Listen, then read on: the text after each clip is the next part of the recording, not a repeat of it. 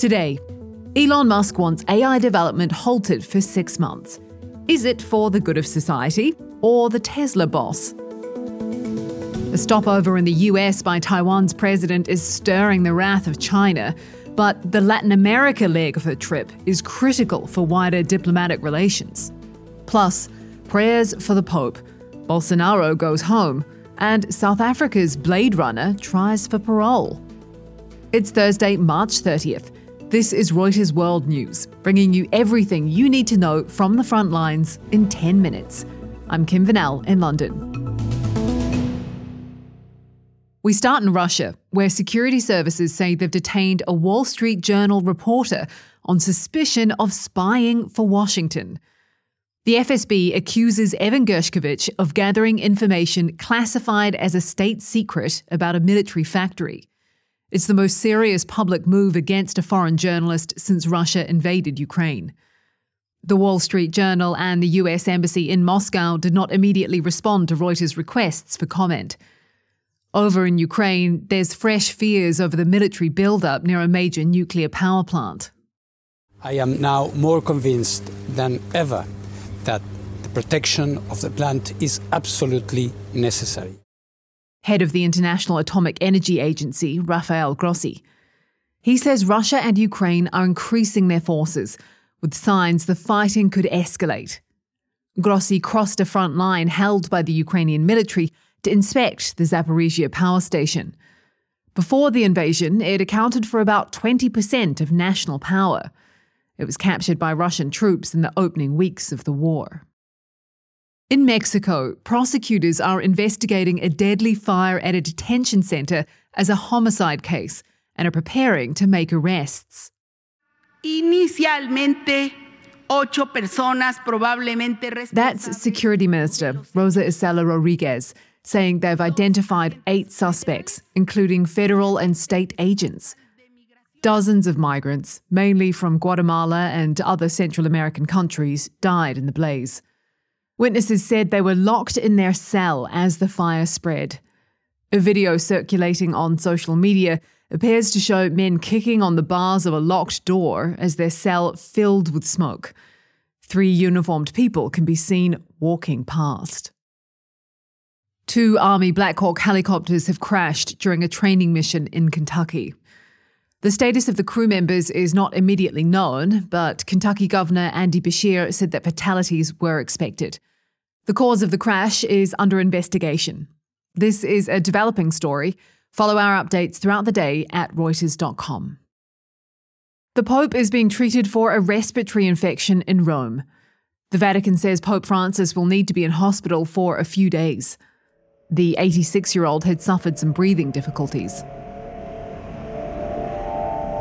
Catholics at the San Jose de las Flores Basilica in his hometown of Buenos Aires prayed for his recovery. Joe Biden voiced his concerns for the Pope's health at the White House. Republican lawmakers in Kentucky have pushed through one of the most extreme anti transgender rights bills in the country.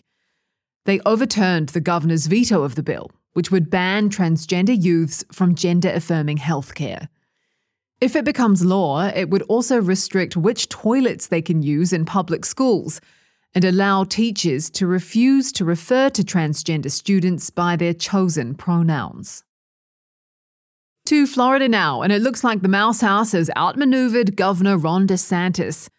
A board picked by DeSantis to oversee Walt Disney's Orlando theme park says it's been neutered by a last minute contract change. Walt Disney pushed through changes that limit the board's powers.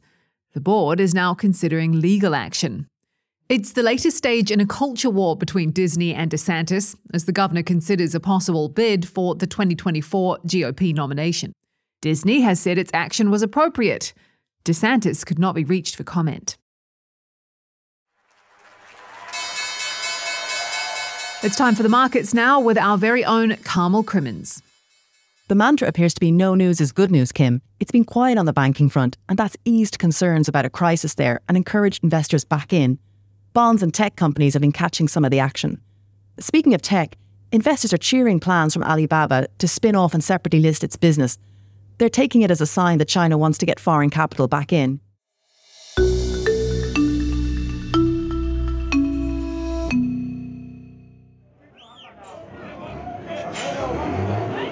That was the media circus outside the South African trial of Oscar Pistorius, the Paralympian convicted in 2016 of killing his girlfriend. Now he's up for parole after serving half of his 13 year sentence. Pistorius claimed he believed his girlfriend, Reeva Steenkamp, was an intruder when he shot her dead. The parole hearing on Friday to decide whether to release him from prison is closed to the media. Taiwan's President Tsai Ing wen is in New York, the first leg of a sensitive US stopover before she heads to Latin America. Beijing is threatening retaliation if Tsai meets with House Speaker Kevin McCarthy. But it's the Latin America part of her trip where the stakes are really high for Taipei. Foreign policy editor Don Durfee in Washington, D.C. explains. So McCarthy is expected to meet with Tsai when she transits through California sometime next week. Just remember that last summer, Nancy Pelosi had visited Taiwan. She was the House Speaker at the time. And it caused a real diplomatic crisis between the US and China, with China staging these really dramatic military exercises around the island. So McCarthy agreeing, you know, planning to see her in California instead, it's actually significantly less provocative. And so we expect that China won't react quite as harshly. What about in Latin America? What does Taiwan have at stake there? Right. So Taiwan has gradually been losing countries that offer it diplomatic recognition. I think it's down to just 13 now after Honduras just this weekend severed diplomatic ties.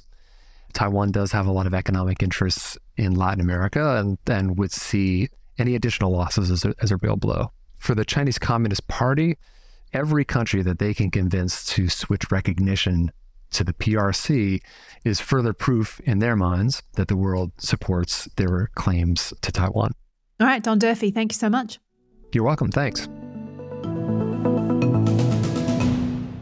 Elon Musk wants a six month pause on developing powerful new AI systems so that regulators around the world can catch up.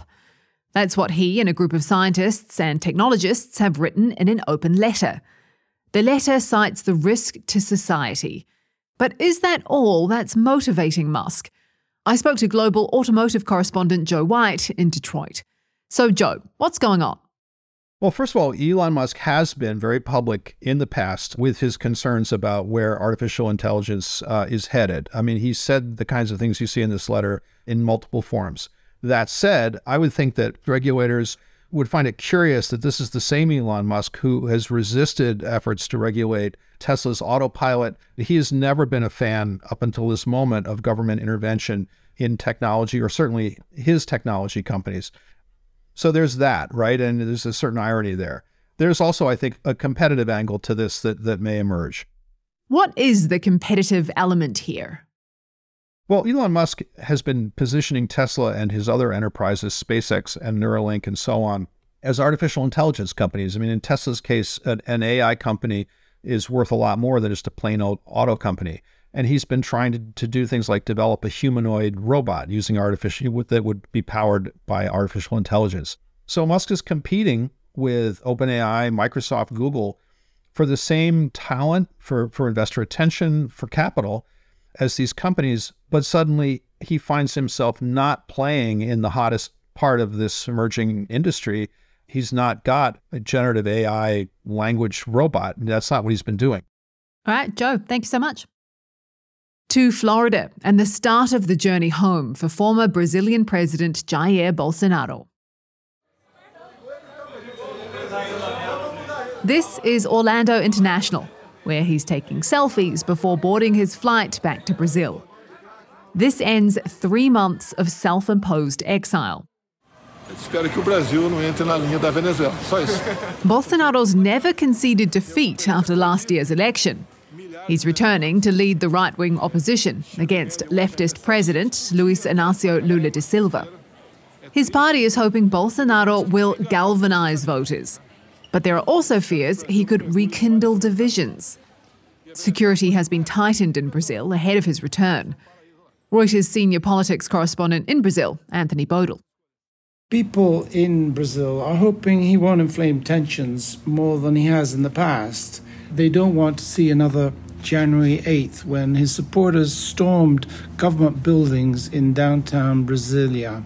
His party wants him to behave like a traditional politician and not like the populist president he was, and engage his 58 million voters so that they will vote for the party in the coming elections, municipal elections next year, and presidential elections in 2026. That's it for Reuters World News. We'll be back on Friday. In the meantime, you can find more trusted news at Reuters.com.